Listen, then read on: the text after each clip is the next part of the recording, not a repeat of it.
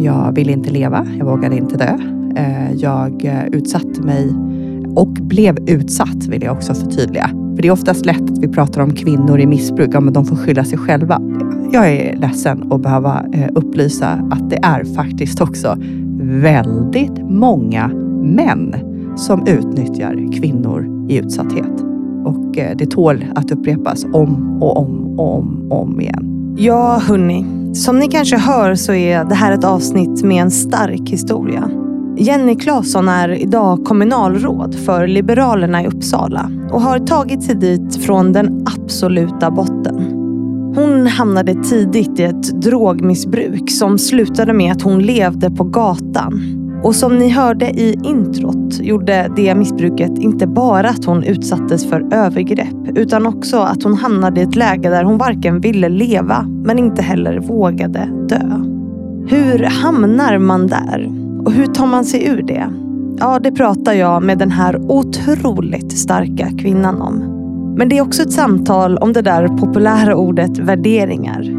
Vi som lyssnat till alla historier som mina gäster delat med sig av har ju på något sätt lärt oss att man, om man går igenom saker som Jenny gjort, många gånger blir mer värderingsdriven genom det mesta som man gör. Men hur mycket kan vi låta dem driva oss? Och hur mycket kan vi tumma på dem för att åstadkomma den förändring vi vill? Det blir ju ibland extra tydligt inom politiken, vilket Jenny lyfter på ett tydligt sätt i det här avsnittet. Och innan vi drar igång så vill jag precis som vanligt tacka min fantastiska sponsor Excitec som genom att sponsra podden gör det möjligt för mig att fortsätta producera den. Så tusen tack för det, Excitec. Men nu, kära lyssnare, precis som vanligt. Rätta till lurarna och dra upp volymen. För här kommer ett avsnitt med Jenny Claesson.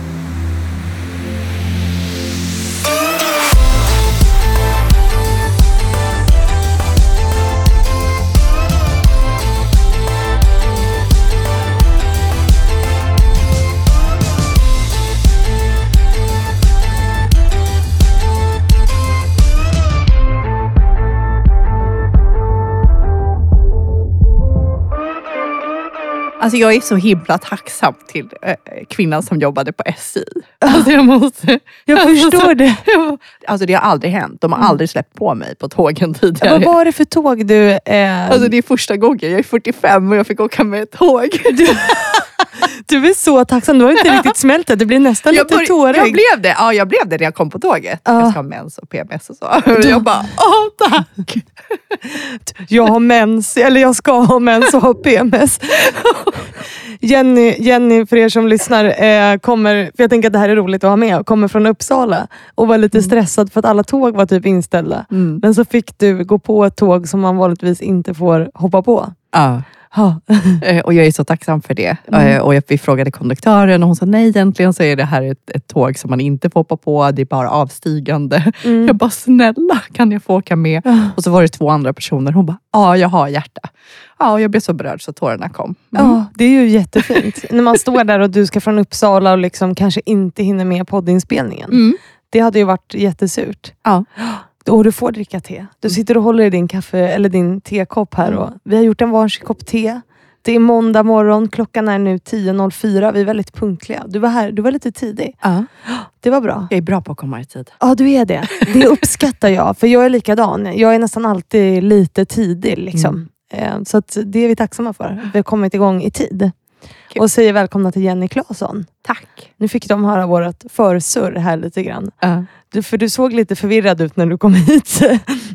Jag bara var i toaletten. Du var i toaletten. Och alldeles så här känslofylld på något sätt. Men ja. nu har det lagt sig lite grann. Ja. Så varmt välkommen hit. Vi träffades ju i Almedalen första gången på mm. ett mingel. Mm. I våran trädgård faktiskt. Mm. Där jag bodde, hos Camilla Wagner. Och påbörjade, påbörjade ett superintressant samtal. Eh, som vi ska fortsätta idag, tänker jag. lite ja. grann. Eh, därför att ja, när vi stod där i Almedalen så är det ju svårt på mingel och jag skulle ju servera bubbel och sådana saker så jag hade egentligen inte alls tid att prata. Mm. Men då tänkte jag att den här kvinnan måste jag ha med. Men vi har sprungit på varandra lite förut, eller hur? Ja, jag tror det. Arbetar man för kvinnors rätt och jobbar så, så springer man på varandra på mingel och så, och gemensamma bekanta. Ja, och Camilla ser- känner jag väl. Så att, ja. Ja, vi ser varandra i, i liksom flödena och så vidare. Mm. Men du är ju kommunalråd, säger man va? i Mm. Uppsala Mm. eh, idag, för Liberalerna. Ja. Men det var ju kanske inte där som din resa började. Alltså du är ju superhäftig. Jag har ju suttit och läst lite om dig här nu. Och, liksom, och när vi pratade Almedalen så visste inte jag att det var din bakgrund heller. Nu Mm. avslöjar jag, eller det gör jag inte, men nu teasar jag. Ehm, då visste inte jag liksom om din bakgrund Mm. eh, egentligen. Men jag tänker att du ska få berätta om den och vem du är och sådär. Nu bara kastar jag upp en jättestor puck här så får du fånga den. Den är ofantligt stor. ja. Eh, ja, men vi, du och jag pratade ju mer politik och sakpolitik i Almedalen. Ja. Och det, var ju också, det är också därför jag är där. Att Mm. liksom driva opinion. Mm. Min bakgrund, oj jag vet inte riktigt var jag ska börja. Det är en sån himla stor fråga. Men, Mm. men för mig är det otroligt viktigt att oavsett vem man är, oavsett var vi kommer ifrån, eh, så ska vi ges en möjlighet till liv. Mm. Och jag är en av dem som eh, har fått den möjligheten att eh, starta om eller börja. Jag vet inte riktigt hur man ska eh, uttrycka det. Faktiskt. Du har ju tagit dig från en jättetuff bakgrund. Men du är uppväxt i, är det Uppsala du är uppväxt i? Eller? Nej, jag är Nej. uppväxt i eh, södra Sverige. Mm. Så jag är västgöte från början. Ja, okej. Eh, ja, men jag flyttade därifrån eh, tidigt. Mm. Och det var egentligen där allting började Mm. eh, för mig. Vad var det som började? Jag, eh, ja, men jag kan säga så här. Jag, börj, jag har ofta, eller alltid, så länge jag kan minnas, haft en känsla av att, jag, att det är någonting som är fel på mig, att jag är annorlunda, att det är någonting konstigt. Jag har liksom haft någon, någon form av saknad hål, eller jag vet inte hur jag ska beskriva det riktigt. På vilket sätt tyckte du att du var annorlunda? Ja, men jag, upp, jag upplevde att ehm, men jag hade svårt att fokusera. Eh, jag ville mer. Eh, jag hade en längtan efter någonting. Det var aldrig tyst inom mig. Mm. Hjärnan gick på högvarv. Liksom. Alltid. Mm. Ja, och jag har ett känsloliv som är... Du börjar gråta, när, men det kan jag också börja gråta för när någon gör något snällt. Men, men Ja, du menar att du är en känslomänniska? ja verkligen. Hur gav det sig uttryck? Liksom? Eh, det, det var nog inte så mycket uttryck egentligen, utan jag anpassade mig. Mm. Och där jag är uppvuxen eh, skulle man idag benämna som ett socioekonomiskt utsatt område. Och med det sagt så, så är det två gator och sen är de andra områdena väldigt fina med fina hus och bra inkomster. och så. Mm. Det vill jag också vara tydlig med. Mm. Eh, och ehm, vi började tidigt, och det var inte bara jag, vi började tidigt med att dricka, röka. Eh, Du var 11 va? Eller något Ja, sånt? eh, ja, precis. Och det är helt absurt när jag tänker efter, för jag har ett barn som är lika gammalt. Så att, Mm. ja, det är precis som att eh, mitt barn skulle börja använda droger. Och Mm. jag får så här, jag kan inte ens tänka tanken. Nej. Eh, för mig var det så. Eh, jag började, jag provade. Som alla gör. Mm. Eh, man provar och sen, sen använder jag. Mm. Jag provade och eh, Röka, alkohol och sen blev det mer? Liksom. äh, narkotika. Ja. Mm. Och när jag plockade upp drogerna, alltså det vill säga narkotikan, Mm. så var det, blev det tyst. Mm. Jag hittade hem. Mm. Eh, för mig var det, ja men vad skönt. Det hjälpte Och- dig att hantera din hjärna? Liksom. Ja, och jag blev någonting också. Mm. Eh, även om det var destruktivt så blev jag också någon. Mm. Du tillhörde något gäng eller en grupp liksom, som höll på med det här? Eller det blev någon form av tillhörighet? Eller? Ja, delvis. Men jag hade också vänner som absolut inte höll på. Eh, och det var dem jag umgicks med. Ja. Så jag levde liksom dubbelt i Mm. olika eh, tider. Mm. Jag tror inte att det är drogerna egentligen som är det värsta, utan det är känslan av att inte vara värd någonting. För det är, det, det är dit det leder sen. Mm. Med drogerna? Ja, absolut. Mm. På vilket sätt då? Det beror på vilket tidsspann vi pratar om. För mig så ledde mitt missbruk och mitt beroende till eh, total misär. Mm. Känslomässig misär. Mm. Jag ville inte leva, jag vågade inte dö. Mm. Eh, jag eh, utsatte mig och blev utsatt, vill jag också förtydliga. Mm. För det är oftast lätt att vi pratar om kvinnor i missbruk, ja, men de får skylla sig själva.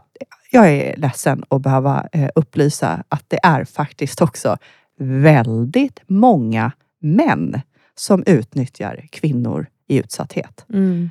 Och eh, det tål att upprepas om och om och om och om igen. Ja, man utnyttjar en kvinna i en svag position. Liksom. Absolut. När man är beroende som du var så vill man ju åt knarket och det Ja. utnyttjar de ju. liksom. Eller drogerna, eller knarket är ett så hårt ord tycker jag. Men, ja, drogerna. Ja. ja, precis. Men och, och, och eh, att inte vara någon. mm, Eh, när jag vandrade omkring här på gatorna i Stockholm så var jag ingen. nej. Jag var ingen en människa såg. Och jag kan relatera till det idag. Mm. Eh, om jag går på gatan, jag ser någon som sitter där. Tittar jag på den personen, möter jag blicken eller vänder jag bort? Mm.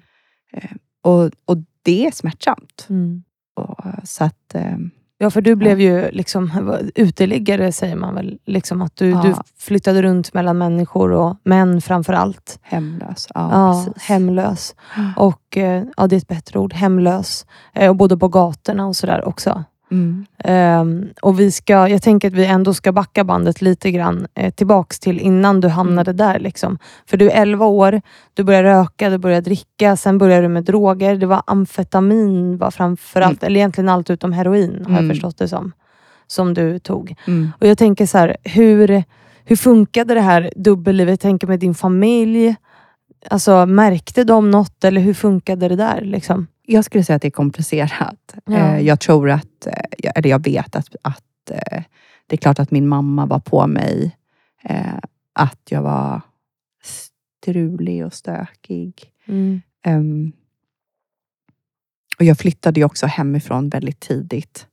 Jag tänkte att om jag flyttar till Norrland så kan jag sluta använda droger. Mm, du gick Så- något dans... Ja, jag dansade. Mm. Dansen räddade, räddade mig, Ja. tror jag. Mm. Absolut. Mm. Och min relation till mina föräldrar var då inte så eh, enkel och lätt. Eh, På vilket sätt då? mina, min mamma eh, valde att eh, ingå, alltså bli religiös och tro på Gud. Och, Mm. och, och, och man får göra det. Jag vill Ja. verkligen vara tydlig med det. Men Mm. för, för mig så blev det en väldigt stor omställning från att tillhöra till att inte tillhöra. För de gick med i Jehovas vittnen va? Ja. Precis. Mm. Och det skapade ett utanförskap. Även om jag vet att det var inte någon avsikt med det. Eh, så blev det att jag blev utanför. Jag var inte en del av det. Nej, för det är ju lite sådär att man är, man, man är med eller så är man inte med. Eller hur? Inom Mm. Ja. den liksom eh, falangen, eller vad säger man? Kallar Ja. man det för en sekt idag? Eller? Jehovas vittnen? Eh, jag vet inte. Jag tror att det beror på vem man pratar med Ja, faktiskt. okej, ja. Ja. jag skulle nog benämna det som en religiös sekt. Mm, Eller ett religiöst samfund. mm, Jag vet på något sätt. Ja. Men de gick med där, både din mamma och din pappa? Ja, precis. Min, eh, de var eh, först mamma och sen pappa. Mm. Och började knacka dörr och liksom levde ja, i det? Ja, Mm. precis. Och då kände du att du inte hade... Herregud. Ja. Hej Jenny! Alltså vet du vem som knackade på vår dörr? Din morsa! Ah, Bara, mm. Hur ska ni fira jul? Nej, vi firar inte jul nu för tiden. nej. Det var också, det var, det var så omvälvande Mm.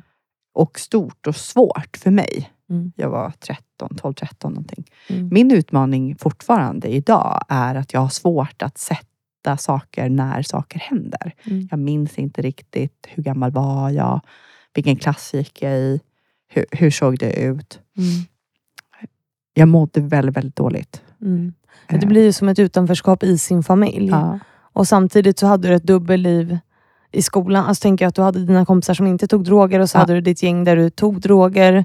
Men alla visste. Ja. Ja, ja, alla visste. Mm. Alla visste att, eh, ja, men att jag var trasig, att jag var förvirrad, Mm. eh, destruktivt. Jag, för jag mådde väldigt, väldigt dåligt. Mm. Du gick till någon skolkurator va? Ja, precis. När jag blev äldre. Eller, eh, han plockade upp mig snarare. Mm. Kom och, när jag hade flyttat hemifrån. Knackade på dörren och tog mig till skolan. Ja. Så det finns, eh, det finns väldigt, väldigt många i, inom skolan Mm. eh, som betyder mycket. Mm. Och det är ju, eh, det är ju där det är där vi kan rädda barnen. Mm. I I skolan. skolan. Mm. Men man, man lyckades ju liksom ändå inte riktigt rädda dig. Nej. Eh, vad tror du det beror på? Eh, Jag, jag skulle tro att det beror på olika saker. En sak är att vi är så rädda för att ha fel. Så att istället för att kliva i och verkligen anmäla Mm. eh, och tänka att det är bättre att jag anmäler och har fel än att jag anmäler och har rätt. Mm. Eh, att man ska se barnets perspektiv. Jag tror fortfarande att vi har lång väg kvar där. Mm.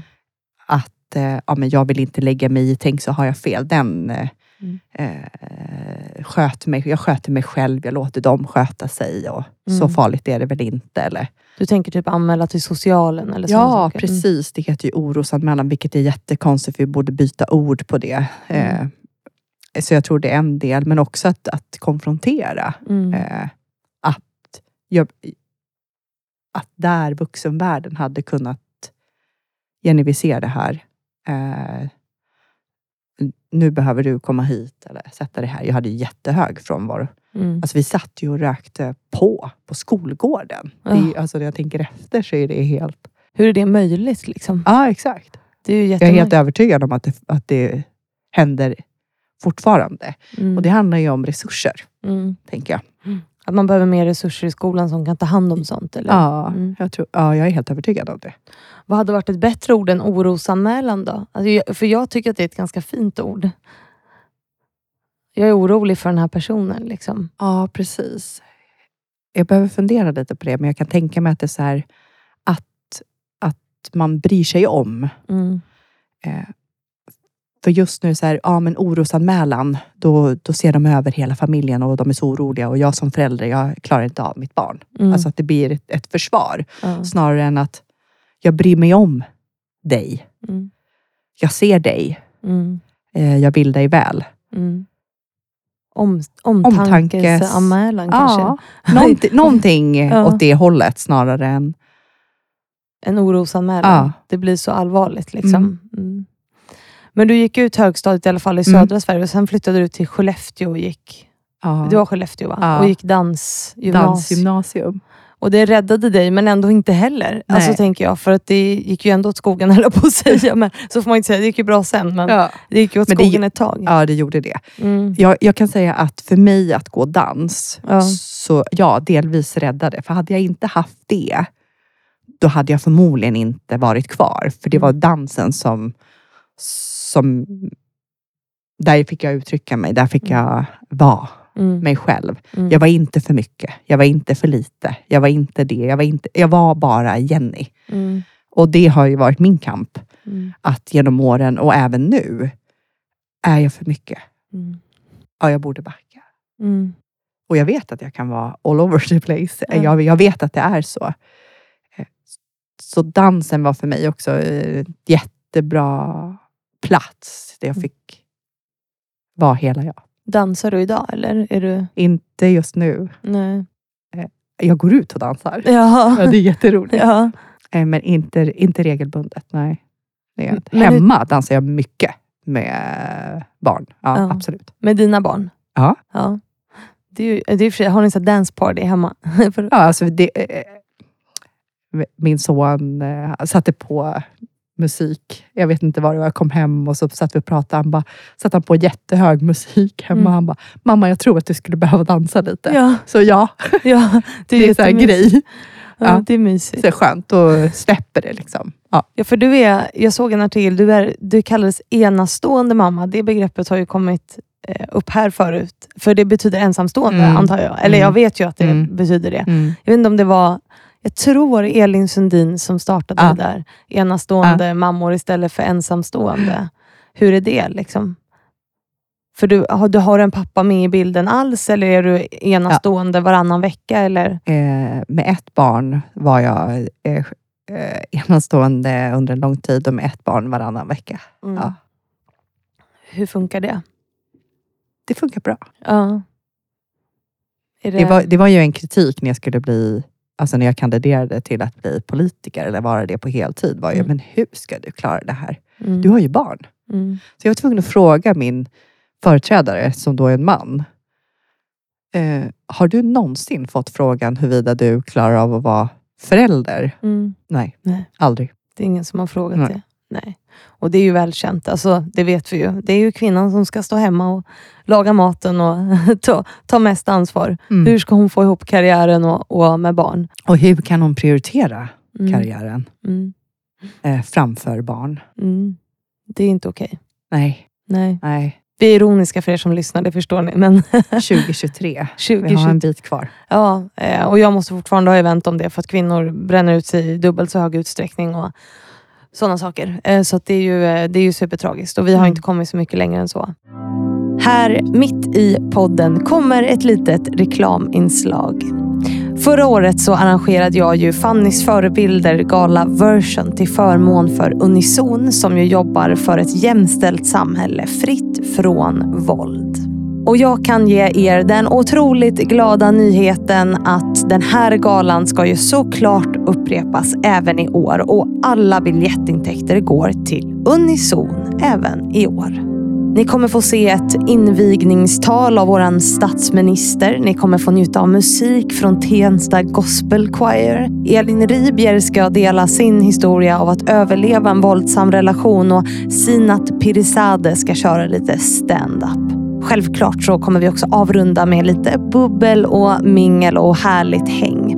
Så jag tänker så här. Köp era biljetter idag. Väldigt, väldigt gärna. Genom att göra det så bidrar du till en viktig fråga som ju är mäns våld mot kvinnor och det är fortfarande ett av våra största samhällsproblem. Var tredje vecka så mördas en kvinna av en man som hon har eller har haft en relation med. Och var fjärde ung tjej uppger att hon blivit utsatt för sexualbrott bara det senaste året. Så det här är en viktig fråga och de här pengarna gör skillnad. Så köp din biljett idag. Jag länkar via beskrivningen på det här avsnittet. Nu fortsatt trevlig lyssning till er.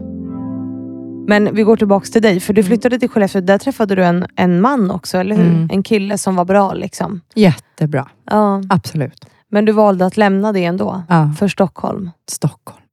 Vad var det som lockade hit dig? Jag har alltid haft en dragning till Stockholm. Jag spenderade ganska mycket tid här när jag bodde uppe i Norrland. Mm. Eh, På den tiden så kunde man flyga med SAS Ja. på standby-biljett. så här 199 spänn. Ja. Kan man inte längre. Tror Nej. jag. Så jag var här ganska ofta. Givet också eh, att jag gjorde en del inköp. Mm. Här. Dro- droger Ja. liksom. Mm. Och eh, jag vet inte om jag kan säga att det var någonting som lockade. Det var mer att jag var rädd för att stanna. Mm. tror jag. Och att eh, jag upplevde där och då att ja, men jag var väldigt vilsen. Och, och tanken på att sluta använda, jag ville det. Men jag var, nog in, jag var inte där, jag var inte förmögen. Mm. Nej. Hur mycket droger tog du? Liksom? Var det varje dag? Eller var det... Då var, jag, då Mm. var det det. Mm. ja. Så du var liksom konstant hög? ja, och eh, att inte vara konstant hög innebar ju abstinens. Mm. Och den är ju Ja, superjobbig. Den är eller? inte så skön. Nej. Nej, den är inte så skön. Den man- minns jag fortfarande. Ja. Trots att det har gått så lång tid. Hur ger den sig uttryck liksom, när man tar... Det är ju fysiskt ont i kroppen. Mm. Eh, det, det är som att bli väldigt, väldigt magsjuk och Mm. influensa. Alltså allt på en och samma gång egentligen. Mm. Ja. Hela Svettningar, kroppen svarar. skakar. liksom. Ja. Ja. Men du hamnade här eh, för Mm. att det var drogerna lockade mest, tänker jag. Eller var det... Mer Också. att jag skulle bo här. Ja, det var var, mer- liksom... Min identitet. Ja, Att, ja. det var lite coolare det än att sitta i Skellefteå med en kille. Liksom. Eller? Ja, Det var ett sätt för dig att hitta dig själv. Eller du trodde det. jag trodde det. Eller förverkliga dig själv kanske. Jag tänkte aldrig på det. Jag Nej. tänkte aldrig i tankarna på att förverkliga mig själv eller någonting sånt. Nej. Jag hade egentligen drömmar om ett, eh, om ett liv. Egentligen, eller så här, för mig var det att det var inte så här det skulle bli. Nej. Jag hade inga andra alternativ. Eh, Så jag jobb, har jobbat runt här i Stockholm. Kom, nu när jag gick här på Kungsgatan Mm. så låg det ett kebabhouse där på hörnet tidigare. Ja, den är inte kvar va? Nej, den är inte Nej. kvar. Där jobbade jag. Mm. Där jobbade du. Där jobbade jag. Du åkte hit och jobbade på kebabhouse och... Ja, och så här, olika så här, telefonförsäljning. Då jobbade jag med telefonförsäljning. Ja. Ja, jag jobbade på eh, alla möjliga platser i stan. Men du var ganska bra på telefonförsäljning va? Jag, var- jag var skitduktig. Mm. Du bara ler. Men sen så kom du hög till jobbet ändå eller? Ja, Ja. kanske inte bara hög. Jag var nog ganska full också. Oj. Ja. Och då Ja, fick du... Jag, jag var i dåligt skick, skulle Mm. jag säga. Men och då, då kan man du tänka- sparken istället för att de hjälpte dig? Liksom. Ja, Mm. Det var ju sunt. Eller? Ja, jag tänker tillbaka, om jag tänker tillbaka så var den chefen på den platsen också lite lik mig i sina beteenden kring i alla fall så här, alkohol och droger. Mm. Och det är klart att då är man inte förmögen att vara en bra ledare, tänker jag. Nej. Eh, och det var annorlunda då. Mm. Det var annorlunda. Mm. Eh, idag finns det en högre förståelse. Mm. Kanske inte fullt ut och framförallt inte för kvinnor. Nej. Det var också en av anledningarna till att jag valde att säga ja till att berätta Mm. om, eh, om min väg och min eh, livsresa. Mm. Eh, Och vi, det är jättemånga människor som har gjort den här livsresan och som gör den. Mm. Så ja, nej. I, idag kan jag ju tänka, jag hoppas att om det skulle hända idag, att man akut tar in den här individen till, ja men jag erbjuder dig en behandling förutsatt att du slutar använda droger, jag bryr mig om dig, jag ser dig, finns det någonting jag kan göra? Mm. Men det känns som att det fanns flera tillfällen där man hade kunnat göra det för dig, Mm. men inte gjorde det. Mm. Liksom. Jag tänker både i skolan och, och sen senare på jobb. Alltså det måste ju varit ändå ganska uppenbart att du inte mådde bra och att du tog droger och sådana saker. Mm. Eh, och det är ju supertragiskt, tänker jag. Ja, Kan du vara arg över det? Att så ingen... Eller känna dig besviken? Eller nej. nej, nej. inte längre. Jag var, jag var väldigt arg. Mm. när jag blev drogfri. Eller jag var, det tog sig uttryck i ilska. Jag var ledsen. Mm. Jag kände mig övergiven, lämnad, ensam. Inte sedd, inte lyssnad till. Mm. Ehm, ja, Hur har du kommit över det då? Den ilskan liksom? Jag, eh, jag hade ju möjligheten att eh, gå en beha- alltså få behandling. Och det är också eh, viktigt tror jag att ha med sig att för mig, eh, ofta så pratar vi om eh, beroende och Mm. missbruk, drogmissbruk som ja, men att det är dålig karaktär. Mm. Eh, det är också en stigmatisering. Det är en sjukdom, klassificerad som en sjukdom över hela världen. Vi pratar egentligen inte om, om det som sjukdomsbegreppet. Jag är född med en sårbarhet i hjärnan. Mm. Punkt. Mm. Och, och det betyder egentligen att och det finns fortfarande inget botemedel mot det. Förutom droger då? Ja, Alltså, ja, jo, förlåt men... Jo, men, Men och, och det tar sig uttryck i... Ja, ja. exakt. Mm. Och hade jag inte... Det är det här också, vad triggar den sårbarheten? Vad är det som triggar? Jag tog narkotika Mm. och det triggade mitt beroende. Mm. Och sen rullade det på. Mm. Det vet man ju inte förrän man sitter. Förrän den, alltså för jag visste inte det förrän jag satt där. Och förstod, jag, jag kan inte sluta. Eh, och jag är i situationer där jag blir exceptionellt utsatt. Mm. Och jag kan inte, hur mycket jag än vill, så kan jag inte. Ehm, Så det behöver, det behöver jag vara ödmjuk inför och ha med mig också. Ah, För jag kände mig som dålig eh, och inte tillräcklig. Och när jag till slut då, jag vet inte vad man ska använda för bra ord, kapitulerade, Mm. gav upp och gick till socialtjänsten och sa hej, hjälp mig. Mm. Och jag blev inte trodd på för att jag såg inte ut som en knarkare. Det kan jag däremot fortfarande bli jävligt förbannad Ja, på. det, för det var det Förlåt sätt jag att jag tänkte svär. på. Nej, du får svära. Men här får man svära. Du Ja. har inga filter i Fannys förebilder. För det är ju problematiskt med din historia. Att du levde ett liv där du liksom blev eh, utnyttjad av män. Mm. Eh, du liksom bodde ibland på gatan. Eh, Du flyttade mellan, du levde i kappsäck mellan massa män som bara utnyttjade dig och tog droger. Men höll ju ändå på något sätt en fasad. Alltså jag tänker att, nu har inte jag sett hur du såg ut, men bilden som jag har förstått är att du ändå såg rätt proper ut. Liksom. Ja, jag, Och- hitt, jag hittade en, en bild Mm. och jag ser inte proper ut. Fanny. Nej. Alltså, och det är också så här. Alltså kom igen. Ja. Om man tittar på en person idag som är 20 plus, Mm. eh, är sprudlande och levande, Mm. om den individen mår bra. Det, I mina, min blick var död. Mm. Men ändå så tyckte man liksom att du var för, för fin, för du Mm. kom in i, i någon röd kostym Ja. på socialtjänsten. Vid nöd, jag stal den. Ja, du stal den. På. Du tänkte, nu ska jag gå till socialtjänsten, så då snor jag en i en butik. Eller? Ja, ja. Ja, ja. Ja, men det var ju så jag levde. ja, du snattade liksom. Ja. Mm. Så gick du in där Det är och bara... preskriberat. Va, vad sa du? Ja, det är preskriberat. Det är preskriberat. Ja, jag åkte dit för Mm. snatteri också. Det var Mm. många år sedan. Jag tror jag var Mm. 14 eller något sånt där. Eh, Men det gjorde jag mest för att jag tyckte att det var coolt. Tillhörighet. Ja, men, och, och, och det, är- det är så det livet ser ut. Mm. Det är så det livet ser ut. Mm. Eh, och för mig, och när jag eh, till slut fick möjligheten att eh, ja, men skriva sig in på en behandling. Eh, jag började på självhjälpsgrupp. Eh, gick regelbundet på, på de mötena. Jag träffade människor som var drogfria. Mm. Jag såg att det funkade. Men det jag gjorde var att jag gick på, ett, på ett, eh, en självhjälpsgrupp och så bestämde jag mig för att jag ska ge mig själv en ärlig chans. Mm. En.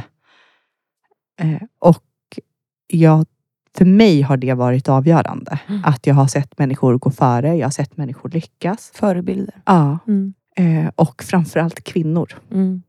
ska jag säga. Framförallt kvinnor. Som har tagit sig ur det. Liksom. Ja. För det blir någon form av dubbel utsatthet. Liksom. ja. Alltså både för drogerna och för männen som utnyttjar det beroendet på något Mm. sätt. Man hamnar ju ganska långt ner i hierarkin. Det finns ingen. Nej, Det är totalt... Eh, det finns inget skyddsnät överhuvudtaget. nej. Och vad var det som gjorde att du, så här, kan du komma ihåg det? Att du sa, nej nu kapitulerar jag. Vad var det som gjorde att du bara, nej. Och jag har fått den frågan så många gånger, jag borde egentligen kunna svara på den. Mm. Eh, för mig var det att jag ville inte leva, men nej. jag vågade inte dö. nej. Och det var där någonstans i att jag kan, det här går inte längre. nej. Det var inte så det skulle bli. Det var inte det som var tanken. nej. Sen exakt, och sen när jag väl eh, klev in på behandlingen och när jag väl hade fattat beslutet och det låter så lätt. Ja, jag fattade ett beslut jag slutade använda. Alltså det är inte så lätt. nej. Hur var Eh. processen därifrån? För det var en socialarbetare som såg en kvinna. tänk om jag kunde få tag i henne. Ja. Det borde du kunna få. Ja, Kan man ju tycka. Men ja jag har verkligen finns det inte i någon journal någonstans? Nej, Nej. Men hon såg dig och bara... hon såg mig. Ja. Och kämpade för mig, verkligen. Eh, hon kämpade också för att jag skulle få eh, ekonomiskt stöd. Jag fick inte det från början. Där fick jag hjälp av kyrkan. Jag fick Mm. matkuponger. Mm. Ja, jag, jag, och varje gång jag pratar om det så blir jag så... Mm. Det räddade mitt liv. Mm. Och jag vill skicka med det, att det handlar om liv och död. Så eh, jag brukar påminna mig själv om det också. För att jag kan idag säga, ja men gud, här, jag har det så himla bra. Jag stiger upp på morgonen, jag är drogfri, jag behöver inte fundera på hur jag ska skaffa mer droger eller om jag behöver ut, alltså, vad jag eh, då utsatte mig för. Eh, Jag vet idag vad kärlek är. Mm. Och att jag, precis som alla andra, är värd att leva ett liv i frihet. För, Mm. för att vara beroende och i aktivt missbruk, det, det finns ingenting Mm. av ordet frihet i det. Så När man blir ju inlåst i sig själv på något sätt. totalt oförmögen att fatta rationella och bra beslut. Mm. Ja. Men du Ja, gick igenom hela den processen Ja. och det var inte helt lätt kan jag tänka mig. Alltså dels Nej, eh, abstinensen och sen liksom att bygga sig ett nytt liv. Liksom. För det är ju lite som att börja om från noll, tänker jag. Ja, det, och det var det, för jag hade ingenting. Nej. Eh, jag, jag skaffade mig ett jobb. Mm. Jag skulle bli en produktiv medlem i det här samhället. Det var Mm. en grej. Liksom. Ja. Så jag skaffade mig ett jobb. Eh, jobb är ingenting man får, det är någonting man skaffar sig. Mm.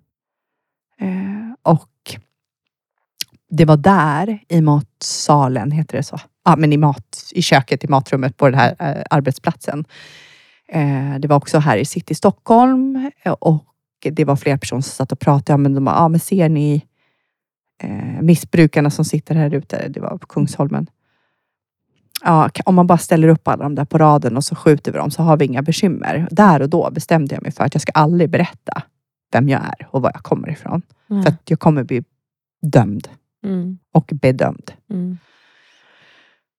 Och sen gick det några år tills jag bara, nej men det räcker. Mm. Och den responsen, jag var så rädd. Såklart. Jag var Ja. så rädd. Mm. Jag var rädd för att min, vad min styrelse skulle säga. Jag gjorde en heads up. Mm. Eh, Jag var rädd för att vad andra skulle säga. Jag var rädd för att folk skulle tänka att hon har ljugit. Samtidigt har jag inte sagt något. Eh, att ja, men när vi sitter här och pratar om vad jag, vad jag gjorde, vad jag blev utsatt för. Mm. Eh, skulle man titta på mig med andra ögon? Mm. Och det är klart att det har hänt. Men jag skulle säga att de mejlen jag har fått och de meddelandena jag har fått, Mm. så har det varit värt det. Mm. Alltså verkligen. Mycket kärlek. Ja, och eh, framförallt kvinnor Mm. som delar min historia. Mm. Som inte kan eller vågar eh, berätta på sina arbetsplatser eh, och vara hela sig själv. För det är egentligen det det handlar om. Mm. Att vara hela sig själv. Och det gäller ju både kvinnor som män. Mm. Att visa vilka är vi egentligen? Var kommer vi ifrån? Vad känner vi? Hur mår vi? Jag menar, jag menar, hur många gånger har jag frågat en människa bara, hur mår du? Bra. Ja, och så är det ingenting mer med det. Inte så stannat kvar i det mer artighetsfraser.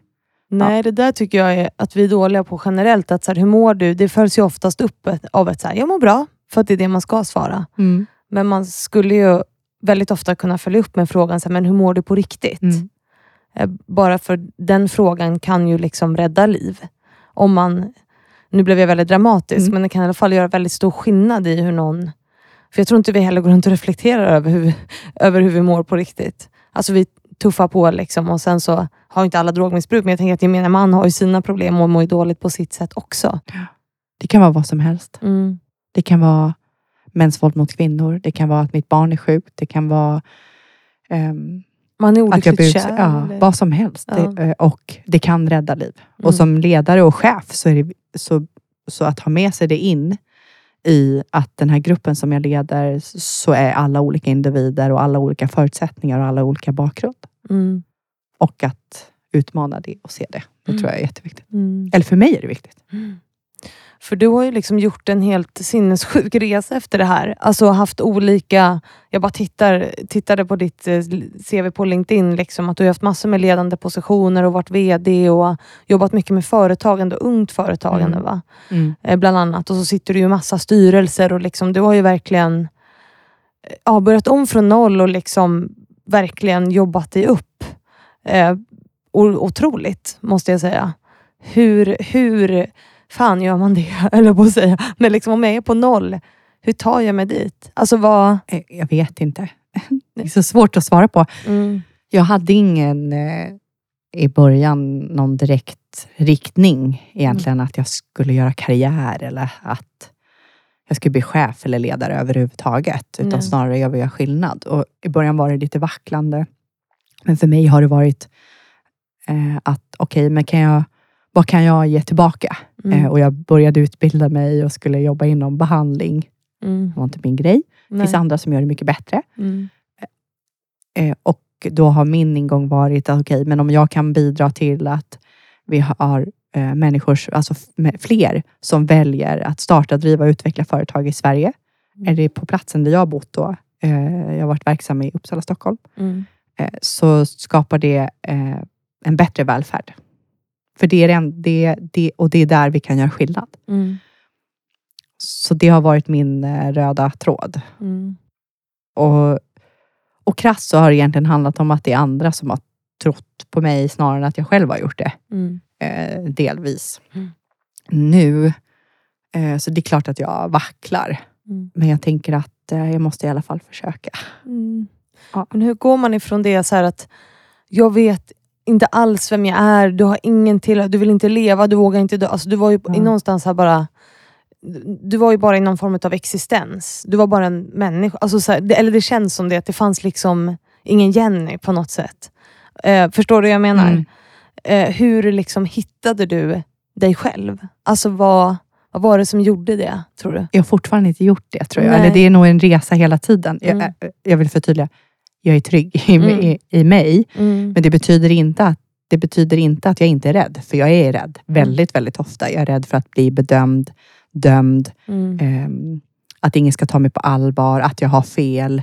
Ehm, och jag gick omkring med en känsla under väldigt, väldigt många år att tänk så kommer någon på mig för att jag är faktiskt inte så här bra. Imposter syndrome. Ja, gud. så tänker jag också ibland. Så Ja. ja. Eh, och, och, och det har ju varit ibland förlamande. Mm. Jag har bara, jag har nog bara, jag har bara gjort det. Ja. Ehm, och fortsatt. Ehm, och återigen så har jag haft människor runt omkring mig som jag har kunnat bolla med. Mm. Alltså mina kvinns. Ja, Alltså, dina kvinns. ja. Ja. Ehm, men också eh, män Mm. som eh, jag har kunnat bolla med, supporta. Mm.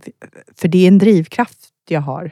Eh, man, man ska säga, man- jag, jag kan säga vad jag vill om ilska, men min ilska, jag vet inte om ilska är rätt ord eller vilja förändra, är ju också min drivkraft. Mm. Vi kan bättre. Mm. Vi kan alltid göra saker lite bättre. Mm. Vi har det fantastiskt i Sverige. Mm. Jag hade förmodligen inte suttit här om vi inte hade haft det välfärdssystemet vi hade. Nej. Det räcker inte. Nej. Vi kan göra mycket, mycket mer. Var det också den drivkraften som fick dig att liksom vilja gå in i politiken på något sätt? Ja. Eh, Jag var jätterädd för att gå in i politiken. Mm. För att det är väldigt eh, speciell atmosfär. Mm. Eh, På vilket sätt då? arm, armbåga sig fram. Mm. Eh, det är väldigt svårt att bygga, alltså inom politiken så bygger man ett lag fram till det val för någon annan som vill toppa listan. Mm. Eh, och det är, det är så politik är. Mm. Eh, jag tror personligen att det är bra eh, att fler väljer, väljer att engagera sig politiskt, oavsett parti, vill jag vara tydlig med. Mm. Och vi behöver fler kvinnor Mm. som engagerar sig. Ja, men och just i, i liksom politiken och inom kommunalpolitiken va, så är ju kvinnor väldigt, väldigt utsatta. Mm. Jag tänker på typ Klara K Demokrati som jobbar just med, med den, så, som jag har förstått, nu ska inte jag göra något så uttalande, men de jobbar ju väldigt mycket med kvinnor inom politiken just i kommunal, den kommunala världen. Just Mm. för att där är man väldigt, väldigt utsatt. Mm. För det här var också något som min sponsor Excitec ville höra mer om. Eh, kan du berätta mer om, om det? Liksom? Jag tror att det beror, det beror på, alltså, oavsett eh, plattform så är Mm. man som kvinnlig politiker mer utsatt än män. Sen skulle jag nog säga att alla är utsatta, eh, givet det klimatet vi har idag. Ja, kvinnor får ju utsa, utsätts ju Ja. för mycket mer våld eller hot om våld. Och, Och det har ju hänt mig redan. ja, så så även om man är kvinna inom politiken och, och liksom har Mm. makt, nu är jag inom situationstecken, Mm. så innebär ju det inte alltid att man kan liksom använda sin makt i och med att man hotas om våld eller blir utsatt för våld. Och att kvinnor drabbas av det i mycket högre utsträckning. Men och våld och också härskartekniker Mm. eh, och olika tillplattningar. Jag menar, för, för mig, jag kan bara ta ett, ett exempel som hände nu innan sommaren, innan vi träffades. Ja. Eh, där eh, jag slöt en, en överenskommelse med ett annat politiskt, andra politiska partier än de jag tidigare samarbetade med. Mm. Och då blev turerna, är det egentligen inte någon annan som bestämmer, det vill säga min företrädare, min manliga företrädare, Mm. än jag som då leder partiet. Och eh, eh, det skulle aldrig hända eh, om, det var, om jag hade varit en man. Nej. Alltså det vet jag. Mm. Eh, och, och då kan man säga, ja men det vet du inte. Jo, det vet jag. ja. Eh, och jag vet att min företrädare då som var man, eh, han fick också utstå eh, en del eh, hot, men inte i närheten av... Eh, jag vet att det, eh, under en period var det jobbigt, Mm. men han, fick inte ut, han har aldrig fått utstå den här typen av härskartekniker Nej. eller tillplattningar eller vad man nu kan säga. Ja, men, och det att man... Jag, jag kan tycka att det är så... Jag, jag märker att jag svävar iväg, men jag, faktum är att jag blir så jävla förbannad. Ja. Jag blir så jävla förbannad. Mm. Eh, ja, vi sitter inte i opposition i en, den här tidigare gruppen. Nej, Mm. därför att jag eh, är värderingsstyrd. Jag är inte här för att vara kompis Mm. främst med andra politiska partier. Jag är här för att driva eh, politik. Jag är här för att driva reformer. Och det jag genuint tror på. Och det gjorde jag. Mm. Och det ställde sig mitt parti bakom mig. Mm. Och vi gjorde det. Mm. För du sa ju, när vi pratade i Almedalen, så här, att du är, för du har ju valt att gå med i Liberalerna, liksom, Mm. men att du är socialliberal, eh, Mm. sa ju du. Ja. Eh, vad, och liksom, vad, vad innebär det- För mig handlar det om att eh, oavsett bakgrund så ska man ges en möjlighet. Och, Mm. f- och för mig handlar det om att vi måste verkligen se till att ha starka skyddsnät. Mm. Det är, det är basen. Mm. Och vi har pratat om, jag menar vi kan bara titta vad som händer nu med våldsvågen som eh, eh, rider ut i Sverige. Men ingen har pratat om, okej, vad gjorde vi för fel? Ja, vi har inte satsat på våra barn och unga. Em, på kommunal nivå så är det viktigare huruvida vi ska bygga ett hus här eller där. Det är Mm. fler och större engagemang i det. Jag vet att jag sticker ut hakan, men det är faktiskt det. Än än att jag får höra, jag är skolpolitiker till syvende och sist, och Mm. än att jag får höra, ja men eh, vi ska ha en skola i världsklass. Varenda unge på våra, sk- i våran stad ska ges möjligheten till ett bra och fint liv. Mm. Det, hör det, det finns inte. Mm. Vi tar skolan och vi tar våra barn och unga alldeles för given. Det finns inte ett sådant engagemang och det var det, det, var det jag gjorde lokalt. Jag eh, hade en överenskommelse med eh, vänsterstyret. Ja. Eh, för mig, och det, och det är också en polarisering inom politiken. Mm. Eh, sakpolitiskt så skulle jag nog säga att många politiska partier vill samma sak. Mm. Eh, och att det finns en större enighet än vad vi egentligen vill erkänna. Och eh, debattklimatet, det är fan under all kritik. Mm. Här står vi och säger, ja men vi ska vara förebilder, vi ska visa eh, att vi kan. Och vi står och går till personangrepp. Nej, alltså det är så dåligt så att jag skäms. Jag skäms. Mm. Och debatten blir hårdare och hårdare och hårdare. Så undrar vi varför vi har 13, 14, 15-åringar här ute som blir offer för kriminaliteten. Mm. Ja. Det är dags att bara kliva i. Mm. På riktigt. Jag är skitirriterad. Och ledsen och arg. Mm. Jag hör det. Ja. Men Mm. det, det, det är bra och, och det här pratade vi om eh, i Almedalen. Nu refererar jag till det samtalet som var Mm. så intressant som jag bara, åh det här vill jag fortsätta. Men det gick ju inte. Eh, Därför att du sa ett ord som är värderingar. Ja. Och nu är du ändå med i ett parti som liksom, eh, är i allians med, med en mer högerstyrd regering. Liksom. Eh, men du är mer då, vad jag tolkar det som, kanske mer Alltså du är liberal någonstans emellan Mm. På något sätt. Mm. Eh, och, och då, att gå in i ett sånt parti, tänker jag, eh, hur, hur går det i linje med dina värderingar och vad får man tumma på? Eh, jag, jag ska säga, när vi eh, gick ut med eh, att vi har ingått ett eh, Tidöavtal eh, så satt jag hemma och grät. För att Mm. jag är värderingsstyrd. Och, och, Och känslomänniska. ja, Ja. jo gud. Mm. Ja, verkligen. De sitter utanpå kroppen. Mm. Ehm, och övervägde, för då var jag inte här vald till kommunalråd. Då övervägde faktiskt om jag skulle lämna partiet. Mm. Ehm, och, det, och det är klart att det i, i politiska förhandlingar, jag satt på kommunal nivå och förhandlade bort huruvida vi skulle eh, ha spårväg eller inte. Det är en sakpolitisk fråga. Nu ska vi ha spårväg i Uppsala, jag vill bara säga det. Mm. Men eh, om jag hade lett partiet så hade vi, och jag vet att det här är kontroversiellt, men vi hade inte slutit den sakpolitiska överenskommelsen med Sverigedemokraterna. Givet att jag är socialliberal och det betyder att jag kan inte någonstans, och det kan egentligen inga liberaler eh, stå bakom, angiveri, eh, förslag, visitationszoner, Eh, Ja, alltså listan kan göras så lång. Kvotflyktingar, ah, 600 personer. Mm. Eh, Alltså kvotflyktingarna är oftast kvinnor och barn. Alltså jag blir så ledsen när jag pratar om det här. Eh, som är de mest utsatta. Mm. Och då ska vi begränsa dem från 5 000. Mm. Alltså på riktigt. 5 000 till, vad är det nu, 300 eller 600. Whatever. Mm. Det är inte okej. Och det är inte i linje med mina värderingar. Mm. Och jag vet också att vårt parti har varit ute, att vi bråkar mycket internt och så. Jag ska säga, ja, det har varit så. Och ja, vi har olikheter inom våra partier. Det har alla politiska partier. Jag har jobbat på andra sidan. Mm. Jag vet att det är så. Alla vet att det är så. Och det måste få vara så. För i alla politiska partier, i princip, vill ju ändå att vi ska ha frihet och individens frihet. Mm. Eh, jag vet att, att eh, mina kollegor har liksom stått upp för frihetsfrågor eh, gentemot ett, ett parti, i det här fallet då Sverigedemokraterna, som jag inte sympatiserar någonting med överhuvudtaget. Kommer aldrig att göra. Alls. Mm.